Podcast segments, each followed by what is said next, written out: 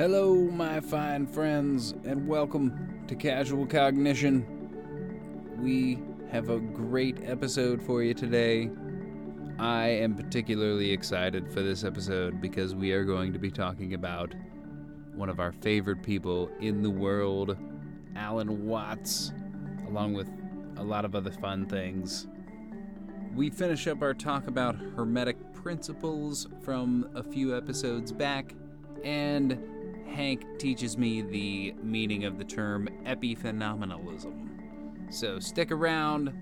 Thanks for listening. We hope you enjoy the show. There we go. Here we are. Here we are again. No one else. Just you and me. Nobody it's listening. you Just and kidding. I. Curiously conversating about things. This is our show tune special, guys. wow. Next, we're going to do the Andy Griffith show, and we're just going to go through history from there. All of history's most popular, boring shows that they've put on the boob tube. You We're know, sing them all. I gotta say, I have no idea where that came from. That's okay. It's just It's okay. We're just Com- keeping it casual. completely out of the blue. I apologize to our listeners. And you should too. Well, by way of apology, I will put an axe to this nonsense and get us going on what really matters. What does really matter? Well, that would depend on your individual and personal value structure. What matters to Um, you? No, just keep going. what keep matters going. to me is that you shut up and let me talk. Well, that doesn't matter to me. no, that's obviously the nature of this conversation is that it's a little bit of a give and take. And I actually appreciate that a lot. I mean, this project, this community matters People are going to tune us out unless we get to the subject.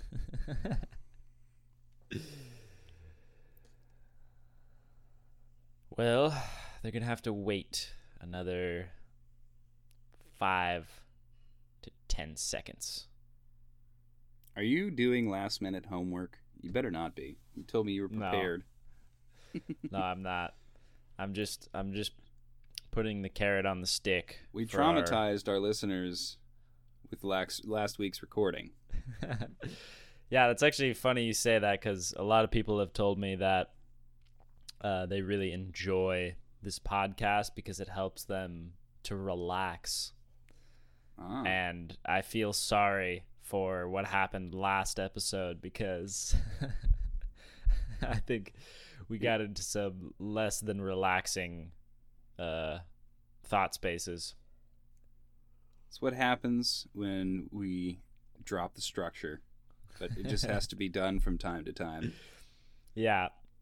Speaking of structure, uh almost like or what, let's see.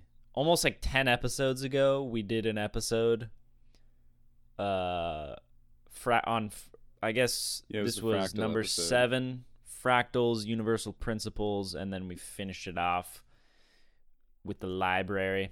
But we kind of realized that we only went through like I'm not 100% sure, but we went through two or three. like yeah, like I think it was yeah, between 2 and 4 of the hermetic principles. So we thought that we, we would ran out of time. yeah, we ran out of time. Like we were, we try to keep these to one and a half hours max because we know that people's attention spans are pretty short, including our own. I mean, it's not like we're. I'm not sitting on my my high chair here looking down on yeah, everyone. speak for yourself, buddy. Uh, but the the thing is, is yeah, we kind of only got through the first few. So what we're gonna do today, at least to start, is we're going to kind of briefly go over the first couple ones that we talked about, and then dive into the later hermetic principles. So these are um, some kind of ex- this is like an example of a system of universal principles. So like this is kind of it's supposed to be like an all-encompassing like these are the universal principles um that the the cosmos kind of um is built off of or from. And it's actually really interesting because I didn't uh I didn't think about this before, but it, it kind of interacts with our second um, our second topic, which is about epiphenomenalism, but we'll get into that later. So, just to start, the Hermetic principles, we'll just quickly go over these first few. Like, uh, the first one is the principle of mentalism. And this was the one that I thought coincides interestingly, or even clashes a little bit with the concept of epiphenomenalism. But this is like so the quote here from from the Emerald Tablet, I believe it's called. Mm-hmm. All is mind. The universe is mental. Uh, and we talked about like, I, I believe, yeah, we we brought up how it's really interesting how there's like this striking similarity when you look at uh, uh, a neuronal map of a brain and if you zoom out into the macro and look at the, the observable universe it's like th- almost the exact same picture. Yeah. so that was mind blowing we talked about that in that episode so we're not going to go more into it. The second one is the principle of correspondence. So this is the one that most people have heard as as above so below. But it's also it's longer even though it doesn't really like you get the idea with as above so below That's, that's what. That's the quote. yeah exactly I don't know. but- I don't know what it was about people from like 1200 AD to maybe the maybe the 1900s, but they were just really really wordy. I mean this was think like everybody was 2000 just- years ago I think everybody was just excited. Oh, I mean Isaac Newton did the translation though.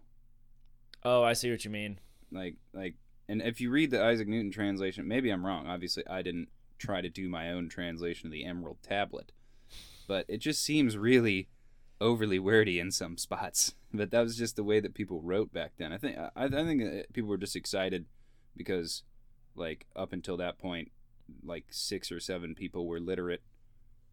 oh yeah you got to show off that you can read Yeah. when most people can't read Look at my words, bitch. You got to make it as difficult as possible for anybody who doesn't know how to read to join the club Think about think about how badass you were if you could write script. Ugh, all the rubes would be jealous. Sorry, go on. Okay. So that one this is actually interesting because so as above so below as below so above as within so without as without so within. So an example that we've talked about on this podcast uh, when we talked about the microbiome we brought up this example of how how the microbiome like the environment inside of our gut mirrors that of our external environment as within so without and which is in turn uh, a, mac- a microcosm of the overall global environment um, and then i mean you could take that and you could expound that in on many different scales. I mean this this goes to the it's related to fractals. Uh obviously that's that's when we brought these up. So Yeah, human cities spread very similar to mycelium. yeah exactly. That's a that's a another example. And then let's see. Yeah i guess we'll just keep keep trucking until we get to the new ones um the principle of vibration nothing rests, everything moves, and everything vibrates. And wh- I whenever I, we got into that one, I think this one is new. okay, maybe. Um, so whenever I hear whenever I hear this, I think about the concept of equilibrium. So, if you remember in like high school biology class, uh, you learn about this idea of equilibrium. So, all, all organisms are striving for the state of equilibrium, which, as we define it, it's like all uh, all of the different subsystems of the organism are in line so that it's balanced. It's like perfectly balanced. So you have this if equilibrium is this line where it's like this is the perfect state. You don't for have the any like, organism. energetic variations. Exactly. And like the further away you get from equilibrium, the more likely that you're going to die. Like if you get far enough away, you can create these like swings that just you end up dying.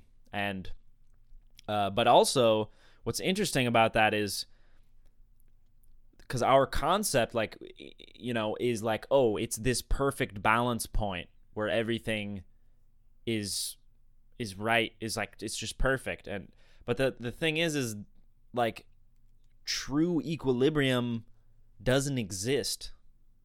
Like true equilibrium if if everything stopped moving then we would just die. Like there Yeah. has to be that back and forth and those mild stressors that like push uh push the envelope like to one direction or another.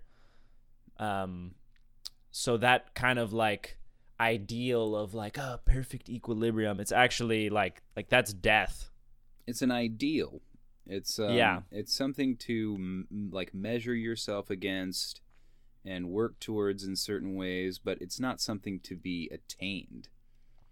yeah Um, and and taking it to a more scientific space, I think that another parallel would be um, the concept of absolute zero in temperature. Mm. yeah Because as far as we know, we can't do that. Um, can't get something to absolute zero. Um, and supposedly, I remember reading this sort of like science fictiony article that in theory, if we could potentially create an absolute zero space, we could create a lightsaber. Because if you create absolute zero, then you can freeze light in place. Now, you know, Mm. the, the cutting aspect becomes a little weird, but the, the thought is is that if you can create an absolute zero space, you can keep light still because at, at an absolute zero temperature, there's no movement, there's no yeah vibration, and so far we we don't know any way that we can get anything to absolute zero.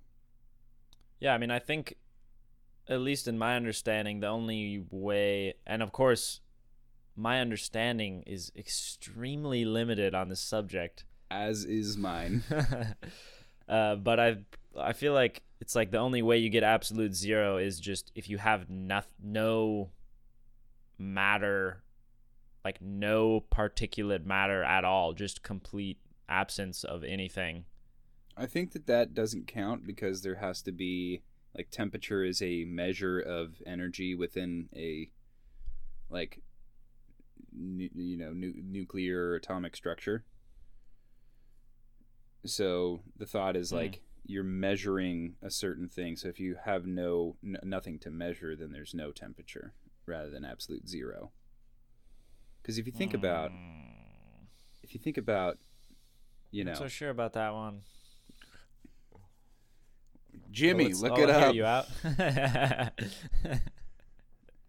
So, you know, the, the the temperature you feel in the air, it's not some like actual separate thing. There's no hot and cold. You're feeling the energetic temperature of the molecules that make up our air atmosphere. So the reason why you go out and freeze in space isn't because there's a bunch of cold shit out there, it's because there's no heat. There's no energy. So you know, if you have an empty set of space, which is not even getting into the whole like matter antimatter um, static sort of thing that happens in empty space, where it just sort of pops in and out of reality. Um, but if you if you don't have any any matter, any substance to measure, I don't think there is a temperature.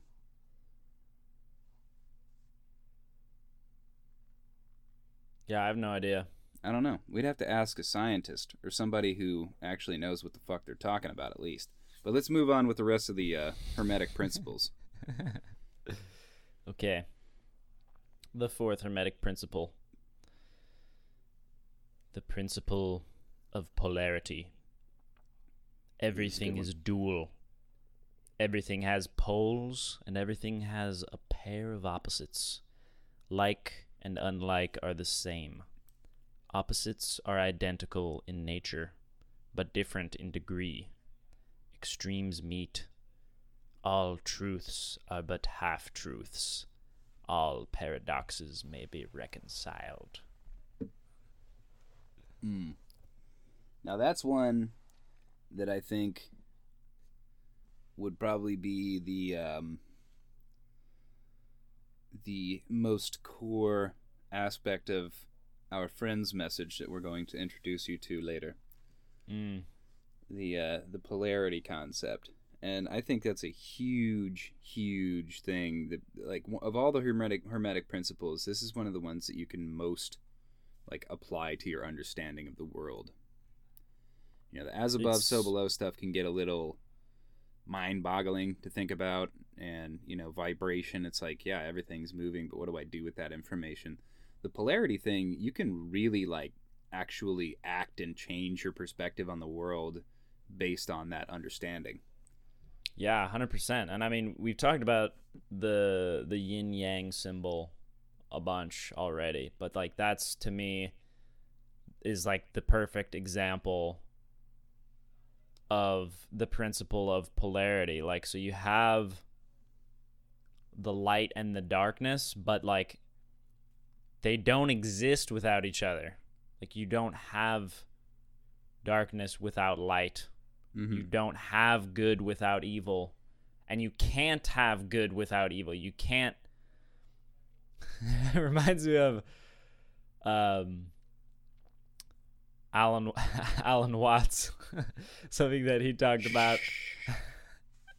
Just random random guy that I listen to sometimes talked about this concept of like there are like like there's particle people and there's wave people. Yeah i love uh, that. and like the the particle people are into the prickles and the wave people are into the goo. But what they don't like- realize like what people believe is the base substance of matter either particles Exactly. or waves. Exactly. So some people believe that like the base like the fundamental idea is prickles and then the other people believe that it's goo. They don't realize that it's all just a bunch of gooey prickles gooey and prickly prickles goo. and prickly goo. Great. Great line dude. And it's so true and like and like you wouldn't know and also he says you wouldn't know what prickles are unless you knew what goo was. Yeah. You wouldn't you So don't it's like- know yourself without measuring yourself in comparison to other things and other people. Exactly. Like you could think about it from a political perspective it's the same you have left and right red and blue that whole thing like it's the same the same concept. Like they as much as you know if you're I I guess I have no idea what affiliation most of our listeners are, but generally both sides like to shit on the other and if we just take a moment to realize that we actually don't exist without that the other side that we like to poop on so much uh i don't know that would be I think we would be living in a very different state of affairs if people were cognizant of that truth.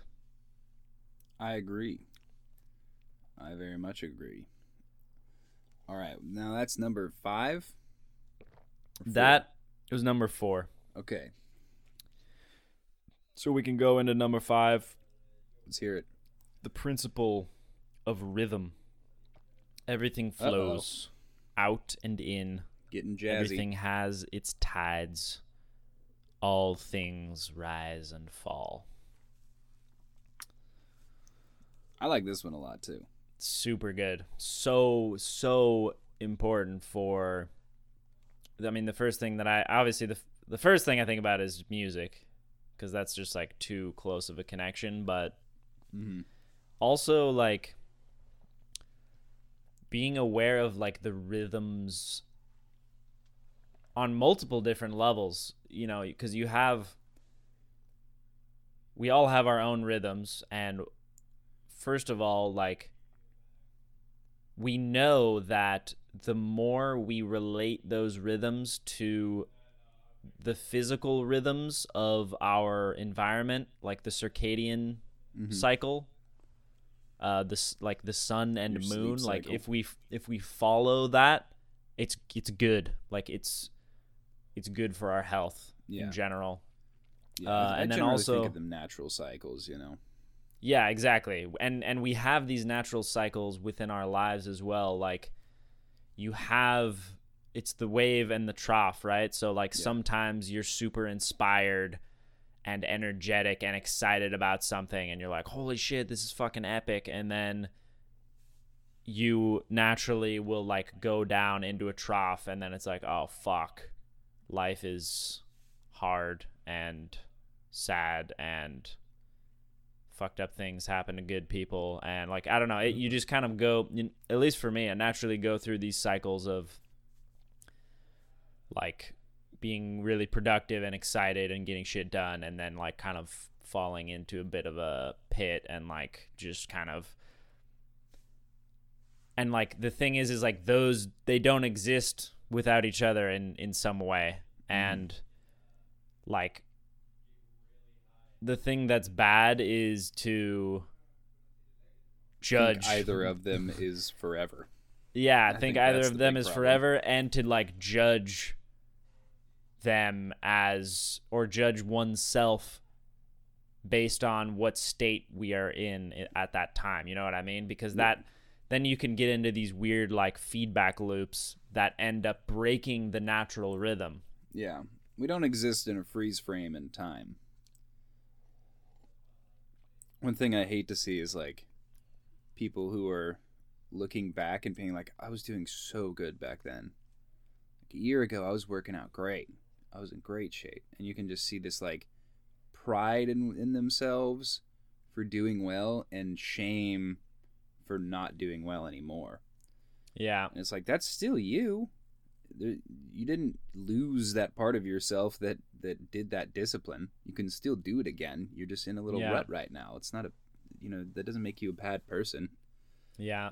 Um, another thing that I like to think about when it comes to these cycles and rhythms. I know that this is the case in mysticism. I'm I believe it's the, also the case in Hermeticism. Um, the thought is that time and the universe itself is also cyclical. So Oh yeah. it like And that's even there's even some some scientific yeah hypotheses about that like the the big bounce. yeah the expansion example. and contraction of the universe. Yeah. Yeah. So that wouldn't that wouldn't surprise me if that was the case. the other the other way that you could see it is like you know big bang slow long heat death big bang slow long heat death you know for some reason that just keeps on going and going Yeah, well at a certain point like yeah, basically the negative pressure of the cosmic forces causes the universe to collapse in on itself and then create another big bang at some point. Yeah, like at the heat death basically. yeah and that's which is a um, long, long time. Holy cow! There's a, f- there's a. Wow, I don't think I've ever, I've never said "holy cow" instead of "holy shit," but. Uh, holy a first- guacamole it there's a a, first long bunch of years There's a really cool video on YouTube that it's like a simulation that shows the time the time lapse of the heat death of the universe and like the different phases and how long they last is totally mind blowing. yeah i think i remember seeing that too i don't remember what it was called so you guys are gonna have to do that on your own i apologize Yeah, you're gonna have to be resourceful on this one. Uh, autodidactic Self-guided learning. Go figure it out, asshole. um Sorry, go on. What's the next one we got? Hmm.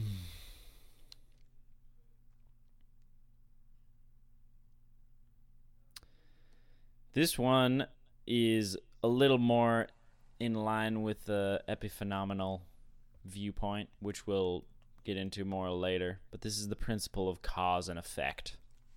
Ah. Every cause has its effect, and every effect its cause. So that's kind of, I mean, that's basically, I think most of us are pretty aware of that way of thinking. It's like a very, um, I don't know. In some sense, you could think of it as as like a Newtonian kind of idea. Maybe that's where he stole it from. Possibly. That's actually a good point. Maybe he got that uh I mean, I know that he was inspired by hermeticism. Yeah, because you know Um, he he came up with that that idea of the universe where it's like there's all these billiard balls Yeah, flying billiard around universe. and like they hit into each other and they deflect in different ways and like we can understand the universe based on that model Yeah. and it's kind of wrong like it get you can get a good idea it. It's kind of wrong.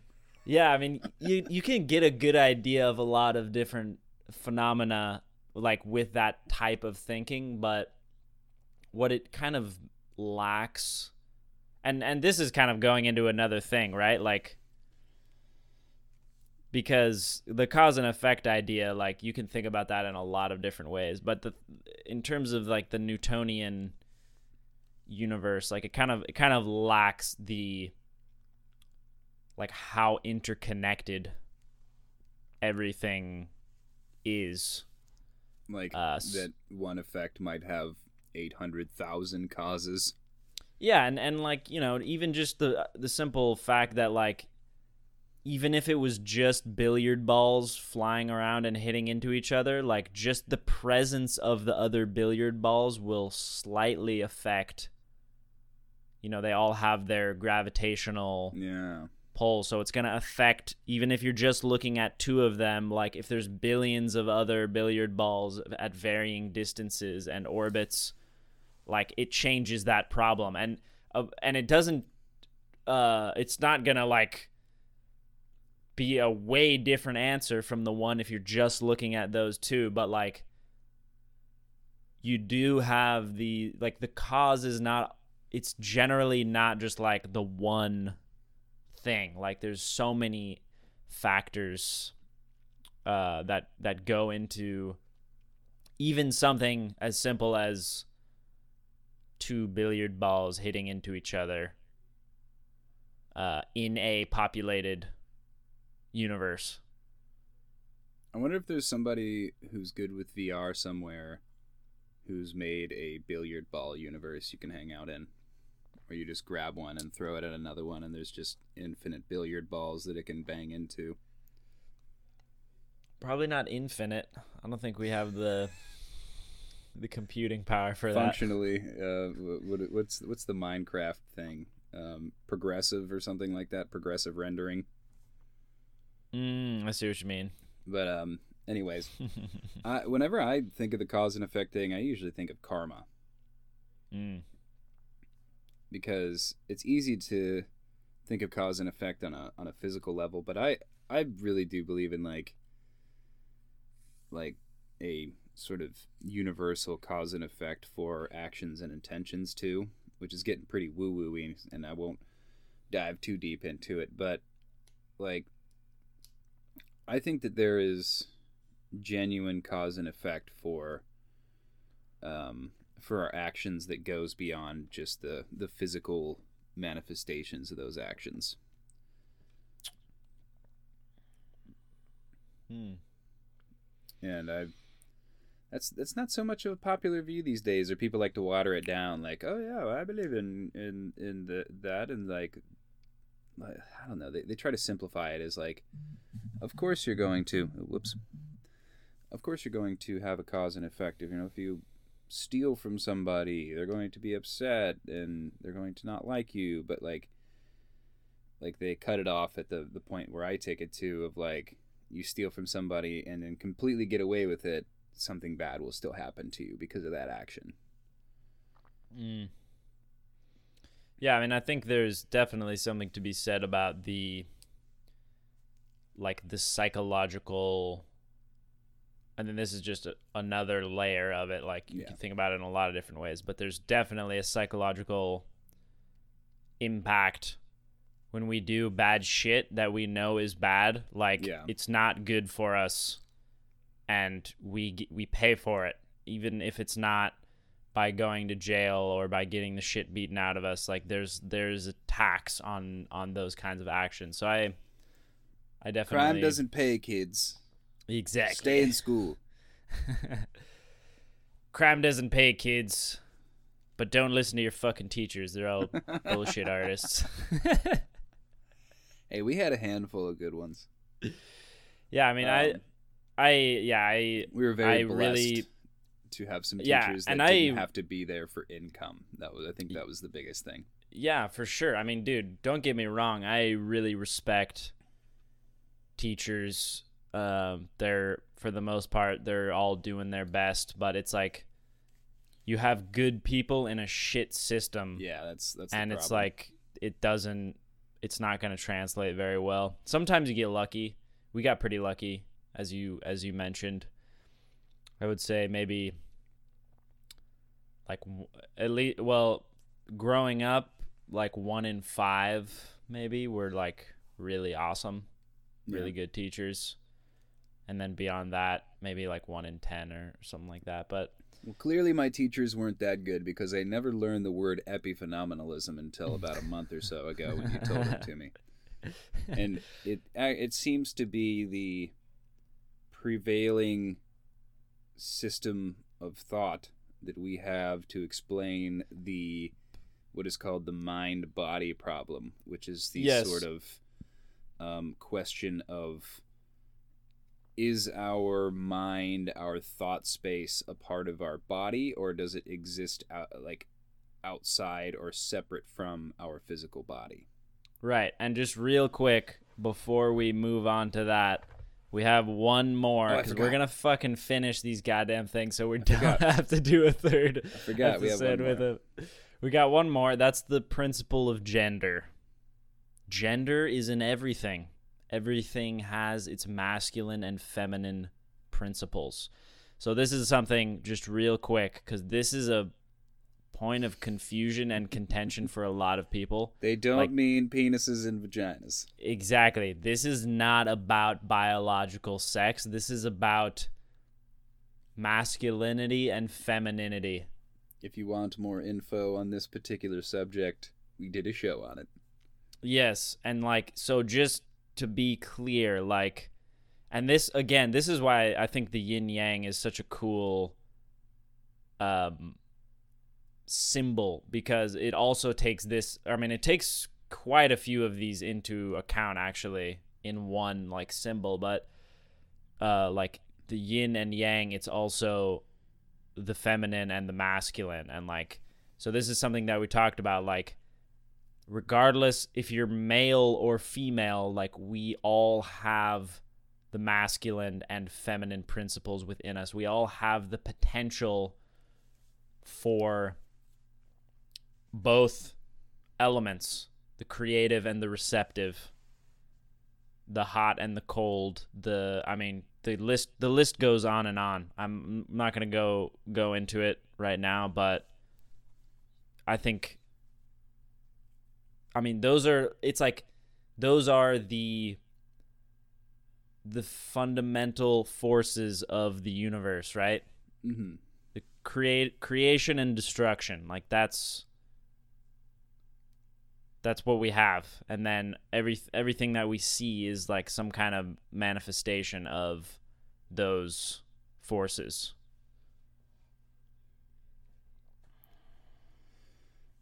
There you go. Seven hermetic principles in 30 minutes.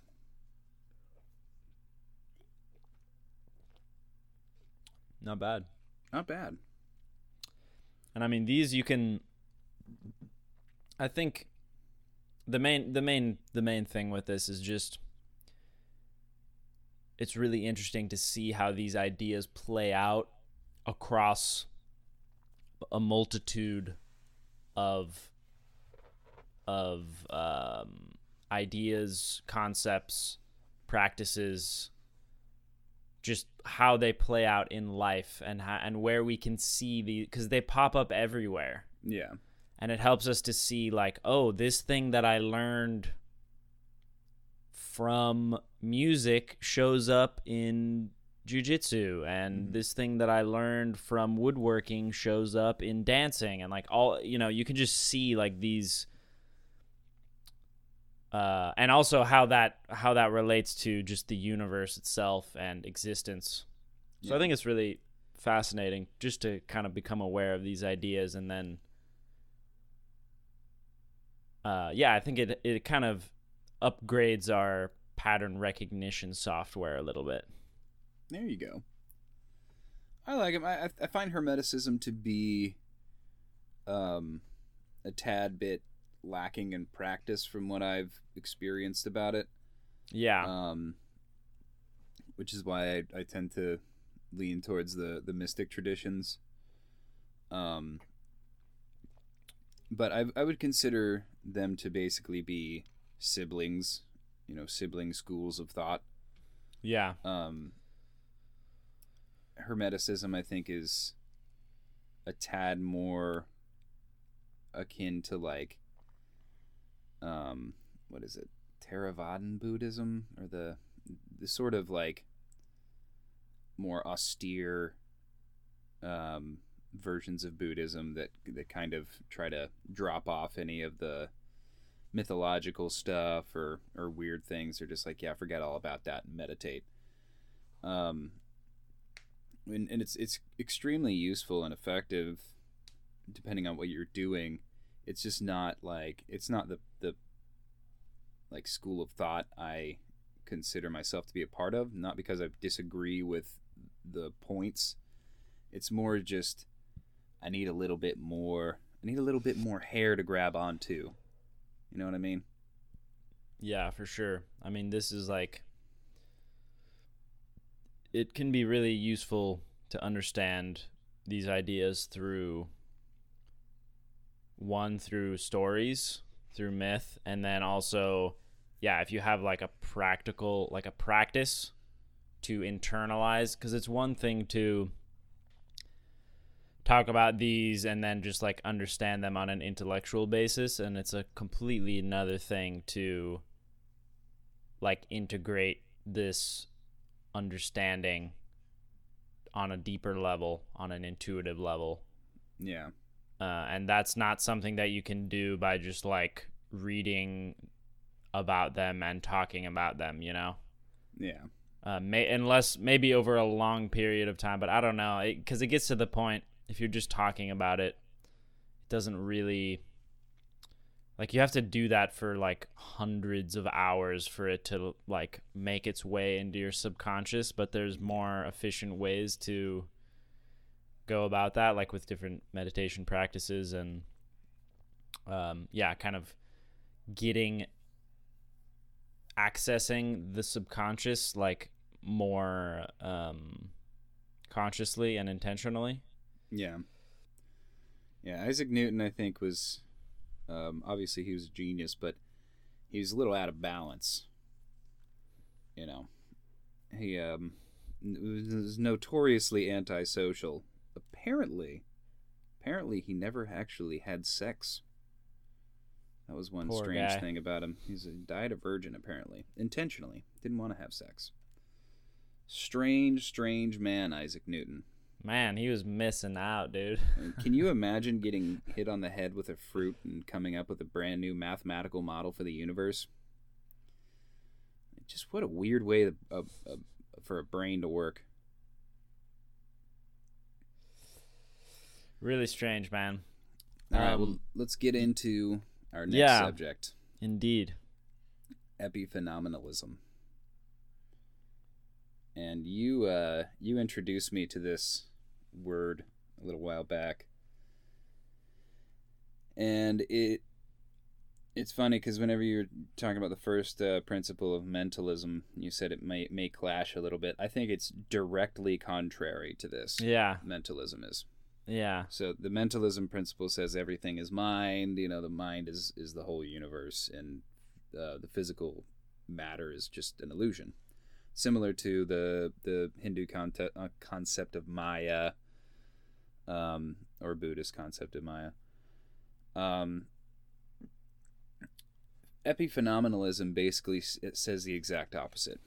That mind is a simply purely physical process that exists only within our bodies and nervous systems and brains and there's no existence of any kind of soul or consciousness outside of the gestalt of our bodies or another you know living being's body. Basically that mind is a product um, of of of a physical process in the universe that doesn't have any t- intention behind it itself. Yeah, it's basically the effect of a bunch of biochemical reactions happening yeah. in the brain.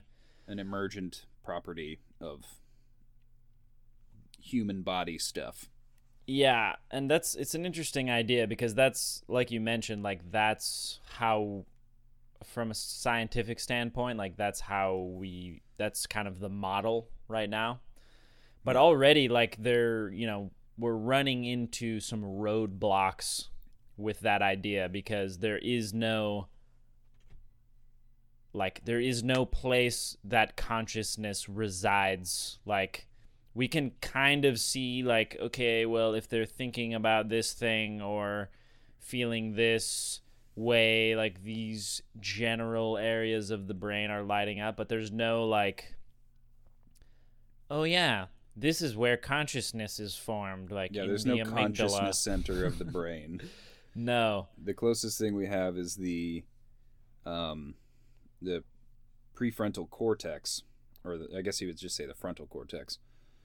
Um the whole cortex thing that whole that whole The thing on neocortex? neocortex prefrontal whatever the cortex I think the, The- prefrontal cortex is like specifically the front part of the neocortex, which is like the the third layer. Like we have the reptilian brain, like the brain stem basically, mm-hmm. and then there's the mammalian brain on top of that, which is kind of in the middle, and then Mhm. we have like the third layer, which is the whole big like pancake big No, brain not- like the meatloaf brain on top. And then The the, prefrontal cortex is like meatloaf are you eating some fucking weird looking meatloaf, bro. But um, uh, we can't like like the closest thing we have is is whatever that is, you know, the cortex part, because that is um, what is involved with most of our like complex decision making and pattern recognition. But yeah, to even say that, that to say that that is the generator of our consciousness, you would have to say that every other living thing isn't conscious then, which obviously Exactly. heard much of this program, you know that that is not the view we hold. We Yeah, and I mean, all living things are conscious basically. yeah, and like, cause, cause what the the neocortex gives us, among other things, is like the ability, like, because when we talk about a lot of times when we talk about uh, consciousness, like people kind of conflate the idea of self consciousness with consciousness. So, like the Yeah. one of the things Like that separates us. Exactly. That's one of the things that separates us from other animals as far as we know is like we have the ability to be aware that we are aware whereas they are just aware. Like they're just conscious, but we are aware that we are conscious. Yeah. Um and that according to us is very special. Yeah. And We're very very special. this is this gets into something that is always um, always stuck out to me in the the philosophical world. Um, for a long time, most of the developed scientific white world over there in Europe, uh, they they pretty much thought that they were the only ones who had consciousness. Descartes specifically Right. said that animals were automatons essentially, and they couldn't feel emotions or pain. Right. And there's there's basically no moral significance to harming an animal. Right. And that was also, I mean, they used that against human Against- beings also. Well, they just said that oh yeah, this we're the only human beings. Those Yeah. other things are animals, so they must just be automatons. Yeah. And as um as our friend Alan Watts, and by the way, you'll see why we keep on mentioning him. as our friend Alan Watts said one time, if you want to oppress somebody, the first thing you always do is dehumanize them, turn them into Yeah. You're not really a human being because Yeah. we can't we can't conscience harming other human beings because we know that they're conscious. We know that we're conscious. So if you turn them into something less than human, then it gives you all the moral leeway that a lot of people need to harm them and to dominate them and oppress them and, and exploit them. Yeah. And so when when we're talking about um, consciousness, I think one of the first places to start, as far as I'm concerned, is what do you believe contains consciousness? Do you think it's just humans, or do you think it's other things too? Do you think it's some animals like dolphins or monkeys, but not something like a um, like an earthworm or a squirrel? Um, and do do plants have it? And you Dude, know, that's I'm- what I wanted to that's what I wanted to bring up because um, you know, we talked about like yeah, cuz now there's this growing awareness that like, oh yeah, animals have feelings and they have rights and all of this kind of stuff that's going on. And it's like, yeah, it's a lot easier to realize that because they scream and we can hear it, but like plants scream too. Mm-hmm. And there's actually a really amazing book. It's called The Secret Life of Plants. Oh, I've heard of that one. I really want to read it. And it ex- it explores plant consciousness basically. And it's fascinating. Like after you read that it's not it's not so it's not so simple. It's not so easy. I mean, they have they not so cut clearly and dry. yeah, they Pun City. they clearly have intention and one could argue that they're definitely conscious as well and they don't even have brains so i don't know it starts to get pretty uh there's definitely some gray area that we just have no idea Yeah, I heard this. Um, I heard this story of this guy talking to a South American shaman. Um, I'm guessing he was an ayahuasca. was it don juan I don't think so. No, this guy was somebody who. This is some somebody who was talking to a shaman. They were down, like down there to do ayahuasca and shit, and they were talking to Okay. a shaman. And this this guy said, the the monkeys think it's funny. Or no, sorry, the trees think it's funny that the monkeys know that they're people, but the humans don't. Hmm and that line was really trippy to me. I, I thought about that for like a week. It's Yeah. really trippy. Well, yeah, it's super interesting how in that in that tradition, like the the whole the way that the shaman f- even finds the plants to make the ayahuasca is through communicating with the other plants. Like they're Yeah. literally they like their whole lineage like it's around learning how to communicate with plants and then having them show the way to to find these uh, different medicines. Yeah, another great line from a different person who was also talking to an ayahuasquero down there. he was asking. Pretty sure this was um, Aubrey Marcus who was saying this.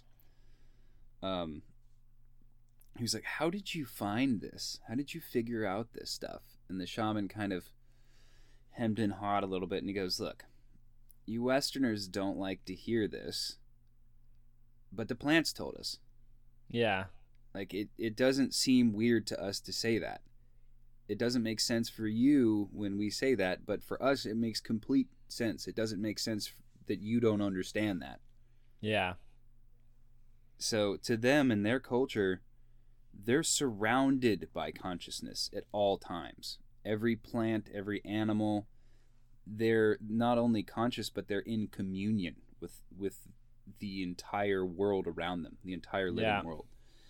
And you know, to me that is the the the natural state of being for all living things. And Yeah, and his, you know- his line about the monkeys was was something big to me too because an implication there not only is there an implication of plant consciousness in there, but there's also an implication of animals recognizing the consciousness of other beings. Yeah. And you know, it- this thing it, it comes again to Pascal's wager, right? Like, do I want to live in a world where consciousness is like, or like where biochemical reactions are the things that cause consciousness, and we're just like yeah, automatons, basically, that are just like, oh yeah, and then this reaction happens, and then I feel this, and then, uh, or do I want to live in a world where we are all a manifestation of a universal consciousness that is in play with itself, Yeah. which kind of segues perfectly into the last the last topic that we have here unless you have anything else that you want to uh, talk about for epiphenomenalism. Um, the last thing I'll say about it is that I think that people are so fat, are so um, uh,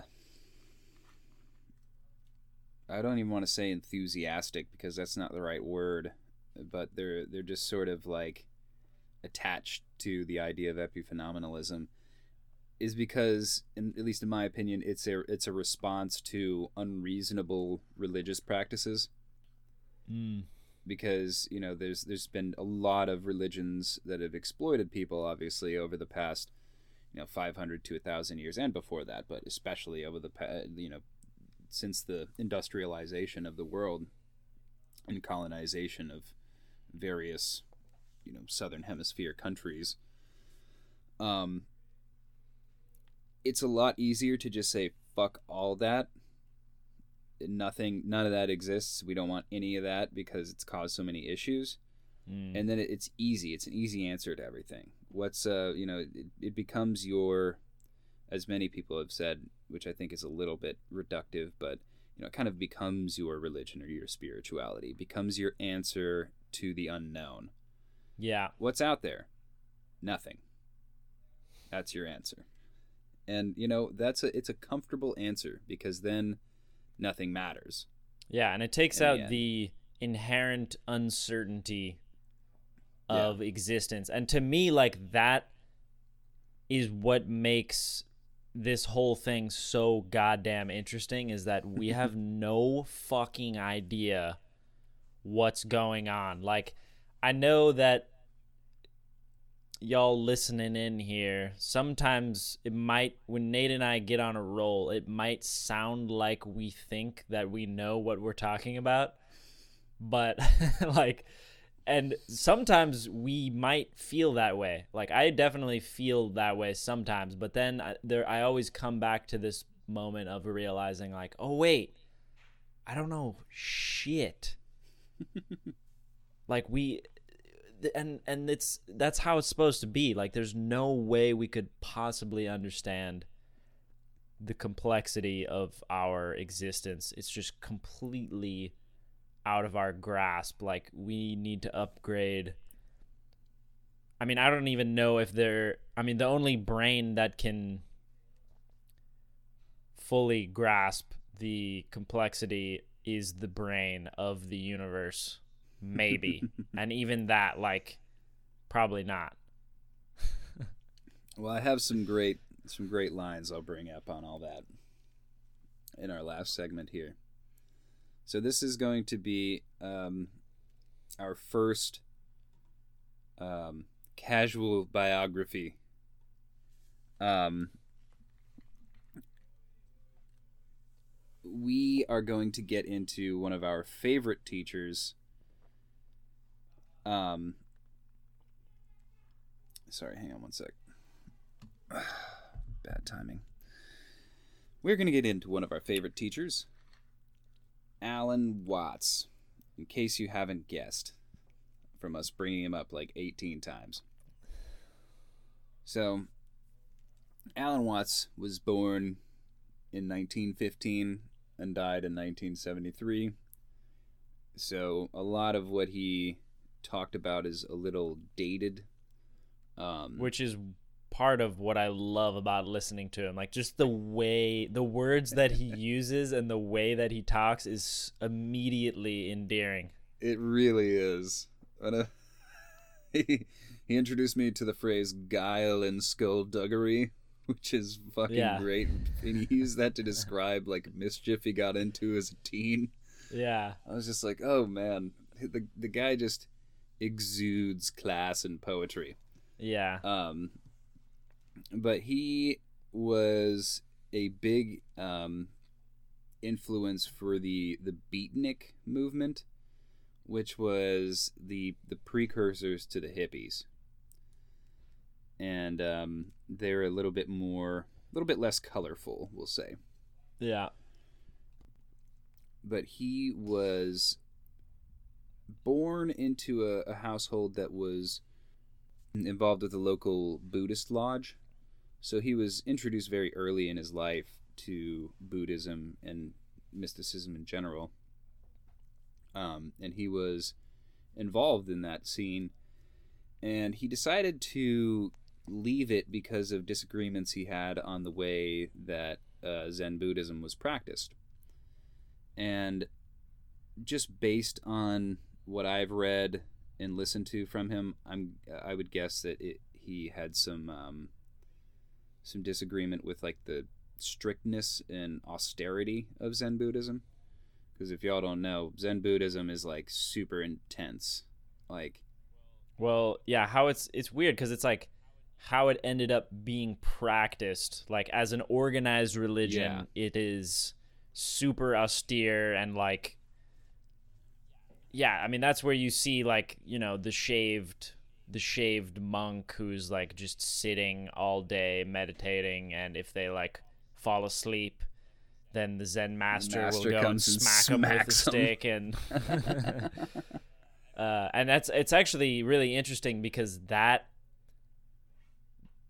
it's funny because that is the purpose of the master but in a metaphorical sense Yeah. and sometimes it works using a stick actually but it's like their job is to wake people up from being asleep metaphorically uh, so it got a, li- a little bit there's some crossed crossed wires there uh, in certain Yeah. certain contexts and practices Exactly.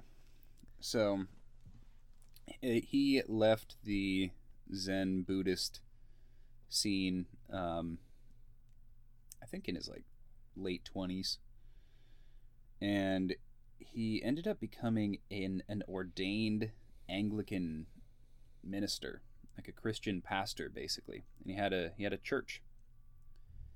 And um, I remember listening to an interview with his daughters where they talked about their their favorite part and his favorite part were these Gregorian chants that he would lead.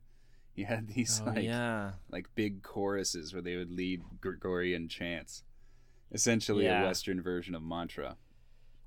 And um, he did that. which is i mean those are like hauntingly beautiful i mean i love that's that's one of the things that's really really cool just as a quick aside here here in europe like um especially in scandinavia uh these kind of organized christian religions aren't really practiced as Mhm. much, but the churches are maintained and now they're being used a lot uh, as like music venues. Mm. And the whole thing about churches is like the They got great acoustics sound. are, are amazing. You have these huge, high vaulted ceilings, and just like the the reverb in there, it's just amazing. And when you have specifically like the, the you know the timbre of those chants, like it's this haunting choral like. Oh man, I don't even know. Just It's look just up beautiful. some Gregorian just- chants. It's if you've never heard any. Yeah. cool. and and I, and I have to say that like listening to one of those on YouTube versus actually being Yeah, in the like space the is a completely completely different thing. Yeah, I, I bet. I've never actually heard live Gregorian chanting, but that's something I would like to like to see and listen to.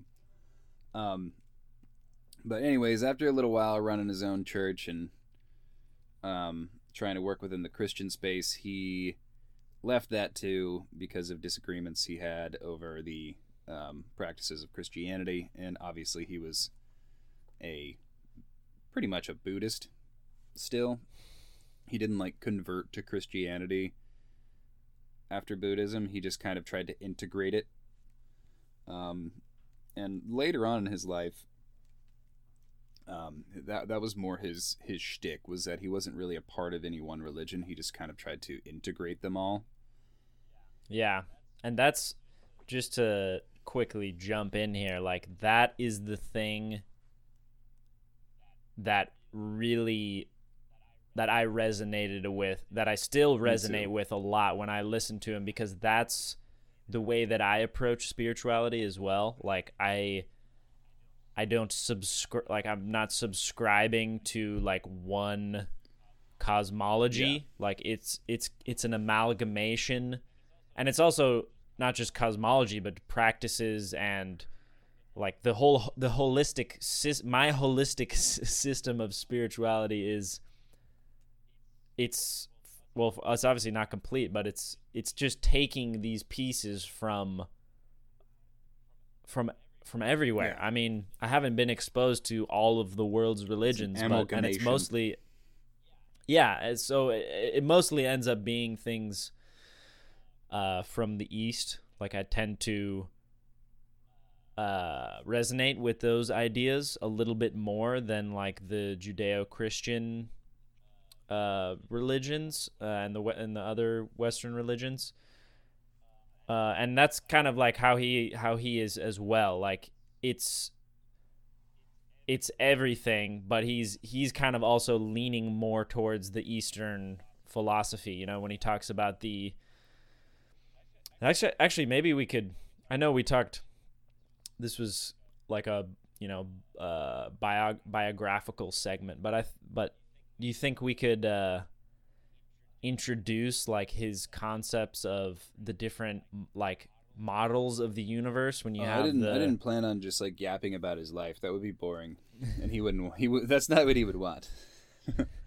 um, no, I just wanted to give a little background context to who he is or was, right. And um, the last thing I'll say biographically is that um, after leaving the Anglican Church, he traveled, wrote a lot of books, did a ton of, of speaking engagements all over the world, and um, ended up having his own monastery that was uh, a, practiced a much less austere version of Buddhism and taught a, uh, a, a more gentle method of meditation.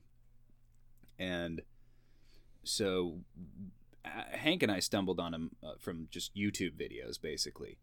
But since then, Mhm. I've read his, some of his books and um, just listened to many, many, many hours of his speeches, and there, there's a ton of them out there.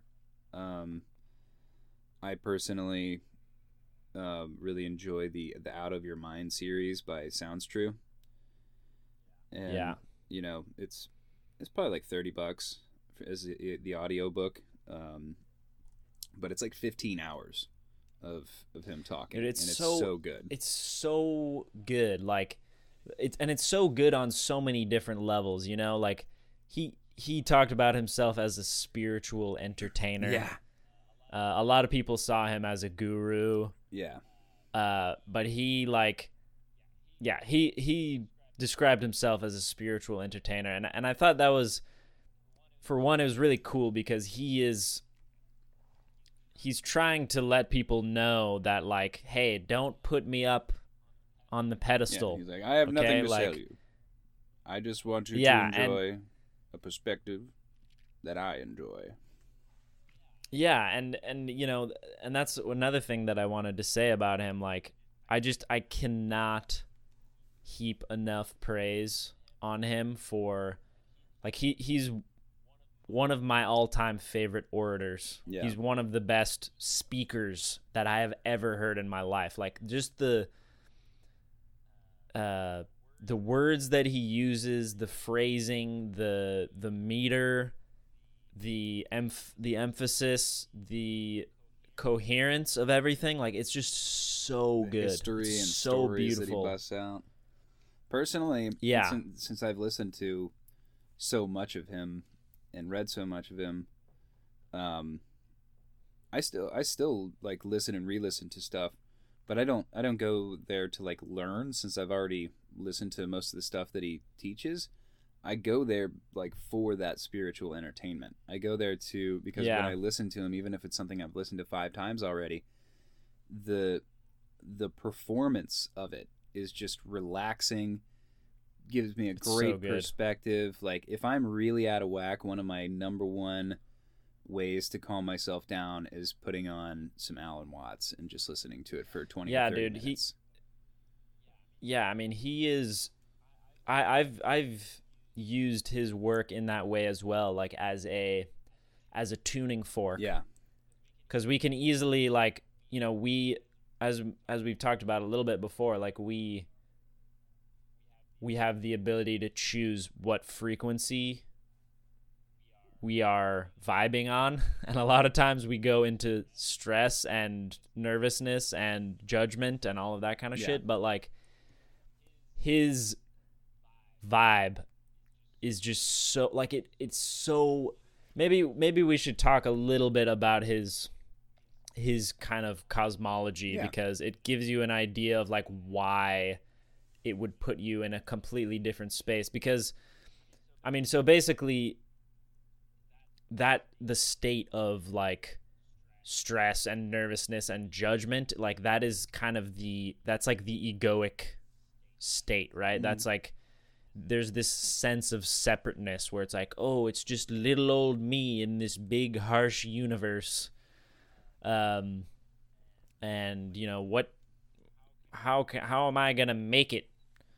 Um and you know the the way that his description his kind of cosmology comes more from i mean it's kind of like like you it's it's an amalgamation like we talked about but there's a lot of stuff that comes from hinduism and buddhism. Uh you know like he he described it as it's the the play Mhm. right? Like we're we're in a drama. Yeah if you want uh, let me let me And- jump in here and give you his his little spiel here. Um because this relates back to the things that we were talking about before. He posits uh, two separate views that were sort of in competing at the time that he was speaking and are still and we kind of just described them um, the first is the ceramic view of the universe which is the the god poofed everything into existence ver- version. Yeah that's god as the potter Yeah, and or the sculptor who creates actively creates the people and the yeah um yeah you get the idea. and and you know he's the he's the operator. He's yeah. outside the universe. He created a mechanism and then he operates it or she or it. Yeah. Um then the automatic view is that everything Yeah, just the- runs on its own. And that's like the that's, like the newtonian that's the view right? view you have the you have all the billiard balls and they're all starting in a certain position and then you press play and everything just You goes press play in a and yada yada predictable way. yada, and then you're listening to casual cognition. Um, yeah and Alan Watts's alternative to these two possibilities is the dramatic view, which is the thought that the world is essentially brought into being by the universal consciousness, which you can call God or whatever, but not or you or No, I that's what or that's what we're getting to. And um, us yeah, one of one of Alan Watts's books is just called "You're It" with an exclamation point. um, but the the thought is that the world comes into existence in order to experience the world coming into existence and existing. So the the the meaning of the universe is simply that the universe is a very interesting and cool thing. Yeah. And you as a human being or the tree outside your window or the fly buzzing around your room is all just manifestations of that thing experiencing what it is to be a tree or a fly or a person. And it's not about you know one of, one of the things that bothers me a lot of times whenever people start thinking about like the the karmic view of the universe um, is that they turn it into some kind of like school. And i think i've talked about this before but like they turn it into like a like you go in either ignorant or fucked up somehow and then you come out right whereas this Yeah. dramatic view is you go in perfect and you come out perfect and in yeah between and you just put on different yeah, masks in between. yeah, in between you play all sorts of fun roles Yeah, Or you know not so he fun he roles. talked. Yeah, and one of the things that I found really interesting about that model is he talked about.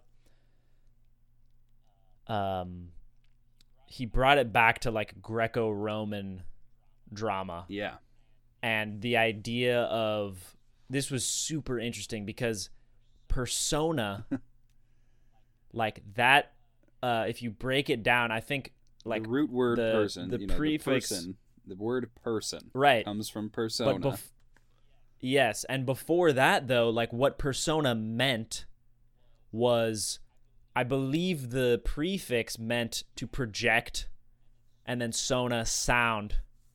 So it was these masks yeah that they put on that had these like kind of megaphone Yeah, you know the mouths sad to mouths? project. the, the Exactly. classic drama the theater image of the happy Yes. face and the sad face those masks were made with like built-in projector um shapes Exactly. like acoustic shapes into the mouths Yeah, and and what they would do before each play is they would go through and describe each persona, each mask, which were the different character exactly which were the different characters in the play right? And what's so interesting he talked about how like the mask the persona the thing that projects the sound that the mask itself has become what now we have words like personality which is like oh yeah that person. So now we're we're conflating who we are with the mask that we wear. Yeah. And that was like man that it's such an astute observation. And i think it's completely true as well. Uh, and that's like that ego uh egoic kind of way of thinking about things like th- thinking that we are the like amalgamation of sub personalities and like ideas that we have about ourselves and how we project ourself out into the world. Like that's who we are rather than in the dramatic model who or what we are we are the whole thing. Like we are the play in some sense but then we're we're like we're kind of manifesting through one of the one of the puppets and like playing with ourself uh, it's like a he talked about hide and seek right yeah and and like that's that's the idea is we we're playing hide and seek because that's that's like the fundamental game Yeah. in the universe. And the fun thing about this, or the to me one of the best things, is that it just it answers all hard questions. It's like Yeah. why do bad things exist? Why does conflict exist exist in stories? Would you read a book or watch a movie with no conflict? Of course not. It would be the most boring. Th- there'd be no point in watching it. What's the point in? I mean, even documentaries and things have points they're trying to make. You know yeah. um, nature documentaries even will often build this up you know you hear the, the ambience music in the background suddenly some drums and horns start playing and you realize oh this animal is about to get eaten by a hawk or something Like, yeah. conflict is integral into any interesting story or performance and to have conflict you Mm. have to have these light and dark dualities and you know the uh the answer to oh you know what why do good things happen to bad people and bad things happen to good people well those are the stories they're playing and you know the next round around it's going to flip it's not it, Yeah. it's not limited to this is your one role or this is your one path. It's like you're everything playing lots of different roles doing all the different stories. So you know if you find yourself in some really shitty position in life you can take a step back and just say this is just the role that the universe is playing right now. And it's Yeah, and totally then- unique all new just you. Yeah, and the and the thing that like you know some people would say like oh well then what's the point of like doing anything? Like I'll just let the universe play itself out. But like there is something in there that's also super powerful is like with our with like our unique intention like we can decide what role we want to play. Yeah. and that doesn't mean that we can change it instantaneously. Like it takes time to go stage right and put on a different costume and like you know there's a there's a time that it takes to to pl- like get into a different role but we do have the we have some leeway in terms of the roles that we want to play. And generally those roles are rooted in our in our subconscious. Like these are the it's these patterns that have been reinforced time and time again and and the ones that have been put in place generally in our childhood like cuz when we're babies and toddlers like our subconscious is just completely open to just every single thing that happens just goes directly in and then I mean this is kind of an oversimplification but at a certain point it kind of closes and then you have like the conscious layer on top of that which when we're adults everything has to filter Yeah. through that so it's really it's a lot harder to kind of reach that um that subconscious layer but we we know and that's what a lot of these different mystical practices are kind of aiming for is is kind of mixing it up so we can we can peel up, peel off the layers and get to the subconscious and reprogram some of our limiting beliefs for example. Yeah, you got to permeate that ego shell a little bit. Yeah. Um, Alan Watts also one thing that I really love about his approach is that he he takes spirituality a lot less seriously than a lot of other traditions, and I think this goes along with his exit from both Buddhism and Christianity.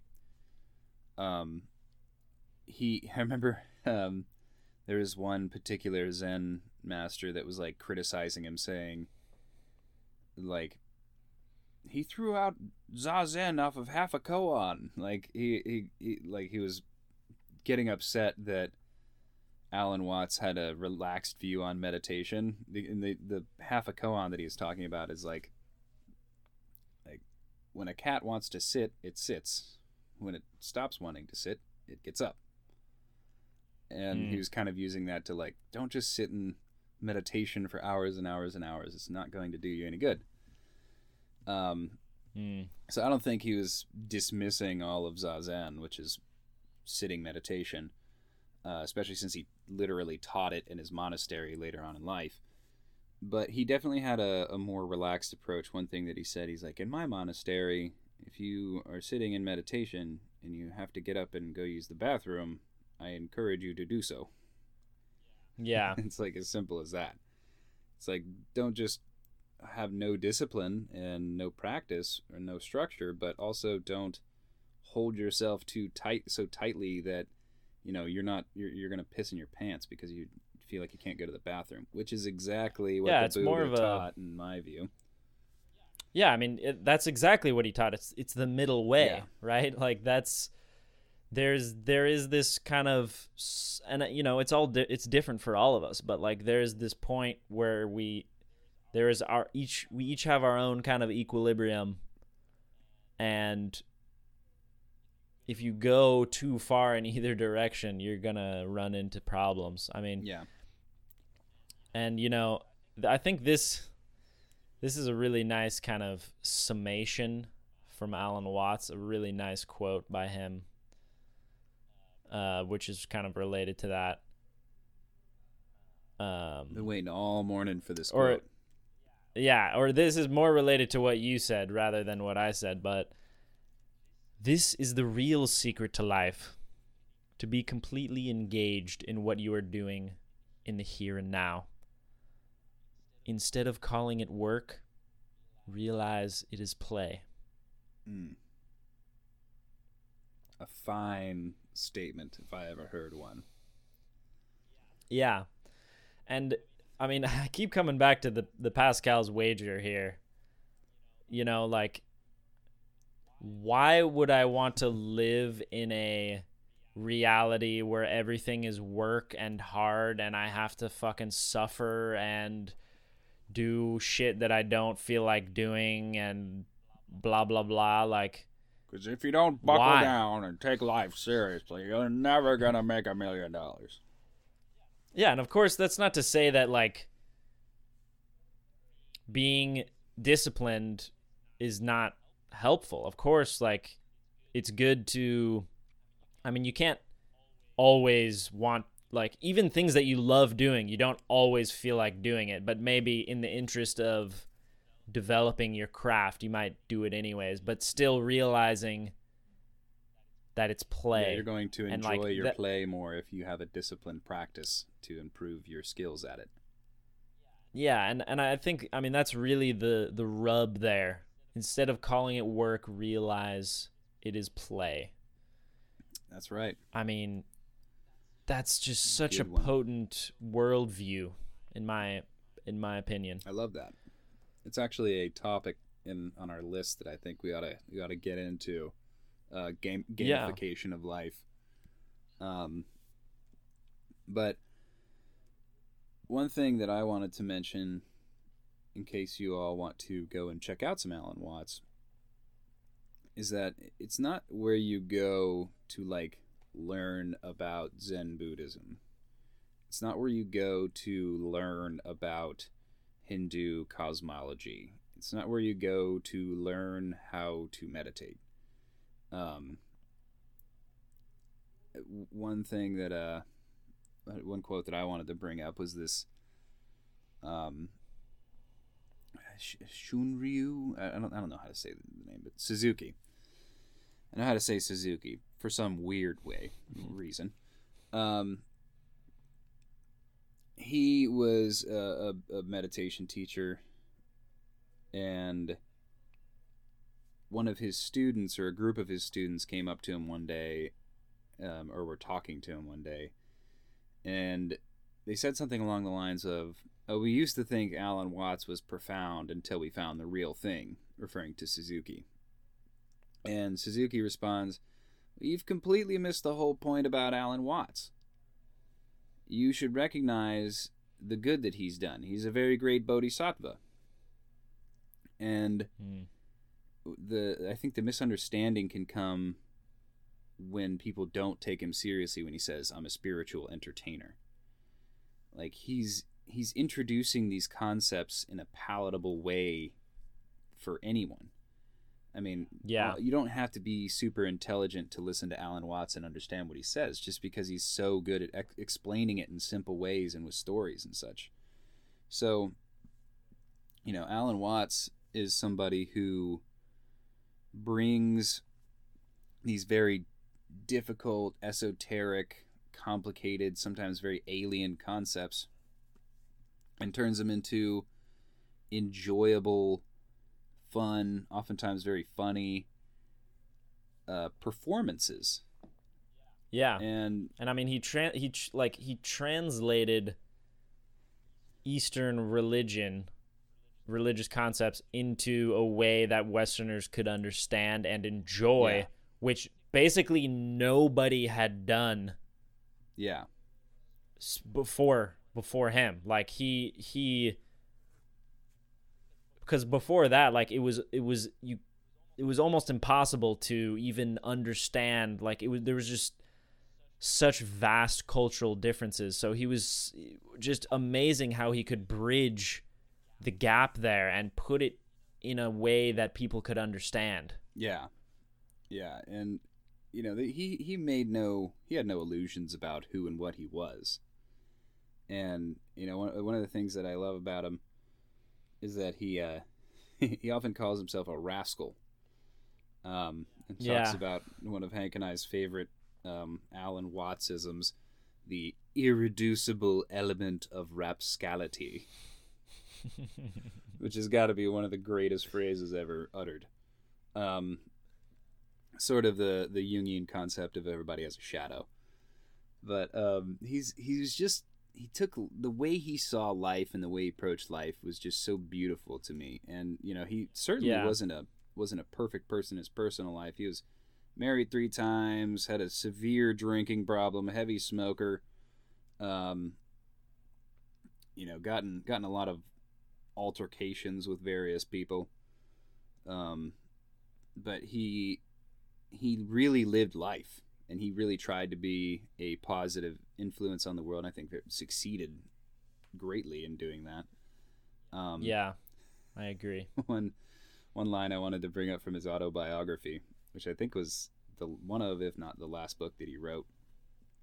Um, he was like he was talking about masculinity and uh, and the expression of masculinity at the time he wrote it, and he's like, Most of the men of this era seem to think that the masculine side can only be expressed through domination or physical fighting or you know some such nonsense. I'd rather prove my masculinity in bed with the ladies. He was just a he was just kind of a like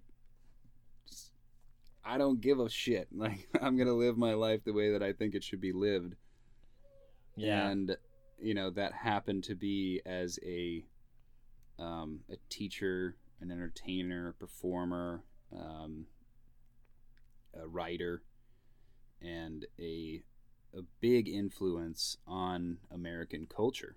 And you know we don't hear about him that much these days, but if you were born in the or, or were growing up in the '60s, you definitely would have heard of Alan Watts. yeah. In the states at Yeah, least. I don't know. I mean, uh, he was he's from England, and he was Yeah, pretty but I prolific. but he, I think he spent a lot of time, you know, he lived in like California in most the of the time. Berkeley Yeah. Berkeley area and hanging out there. But I mean, and I it what one thing that you said kind of goes back to what we've discussed multiple times before, which is that like even living in the way like if you're living in the truly most selfish way that will benefit you the most, that's also the thing that's going to benefit everyone else. Not in the way that we generally view selfishness, but like if you take it uh if you reduce it to the extreme Selfish altruism. and that's ex- and that's exactly what he did i think because he you can tell when you listen to him that he loved he loved it yeah, he loved doing it it. was just and that's i mean honestly loved- i know this beer, is the case He loved women. He loved being the center of attention. I mean, I, I know this is um, I mean, I am sure I can speak for you when I say, I mean, I didn't really think about it from that perspective, but you know, he he has been a huge influence on both you and I. I mean, he's probably for he's for sure part of the reason why we're doing this podcast. Absolutely. Uh, so I have nothing but gratitude and love for that man. Thank you, Alan Watts. Yes. You've been a profound influence on my life and the lives of many others. Mine as well.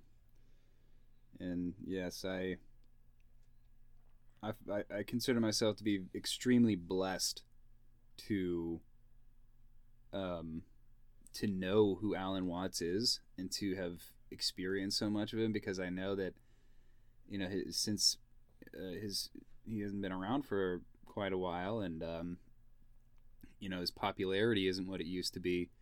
There's a ton of people out there who just have no idea who he is who would listen to him and like be mesmerized. And they might Yeah. never know who he is. So I, I just find myself to be very blessed. And you're, you're the one who actually showed him to me so thank you for that hank. I greatly appreciate that. Um, but it, it was truly life changing for me when i first started listening to alan watts. I'd say i was about 23 Hmm. so about five or six years ago and yeah it was it was life changing it introduced me to a ton of things that i wanted to learn more about. That was that's one thing that i um, took take inspiration from alan watts in our own expression is that he i think that he one of his big goals was to spark interest in people and, and Yeah. not necessarily to teach them what things were but spark a desire to learn what things were and and you know set Yeah. them off on a journey that, of seeking and I think Mm. that that's um, what you and i try to do with this podcast as well Yeah. so there you have it biography number one Folks, check Alan Watts out if you haven't. I mean, even if you have listened to him before, just listen to him again and remember how, just easiest homework ever enjoy. Seriously, the easiest homework ever. Uh, let us know what you think. There's lots of videos on Um, YouTube, by the way. If you don't want to buy something, I wanted Yeah. to recommend the Sounds True one first because I think it's good to support people like that. Um, and Alan, Alan Watts' family tries really hard to like coalesce his stuff and put it out there. Um, Yeah. his his daughters and stuff. Um, but his stuff is out there on YouTube. I will say the editing is a little over the top on on a lot of them.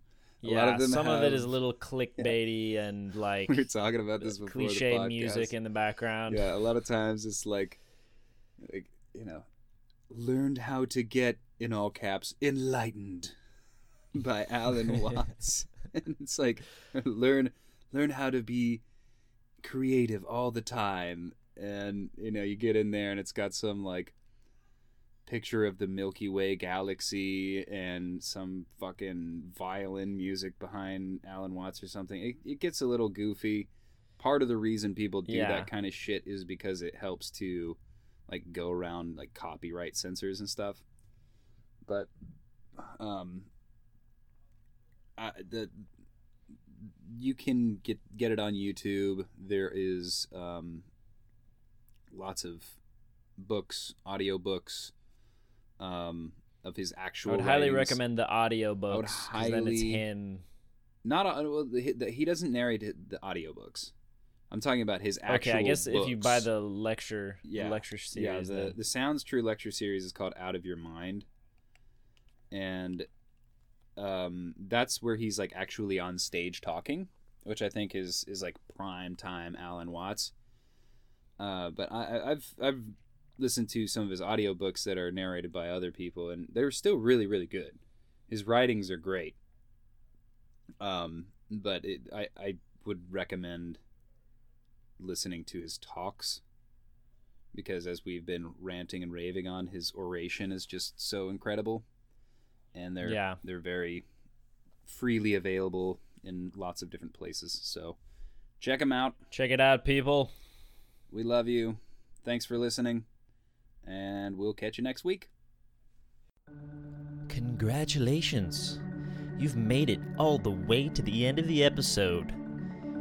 You are amazing, and we love you. Thank you so much for listening. And please, if you haven't done so already, give us that five star rating, that follow, that subscription. I know it sounds stupid, and I hate myself for asking you every time, but it means so much to us, and it really helps us in our pursuit of global domination. So, welcome to the team. Thank you, and goodbye.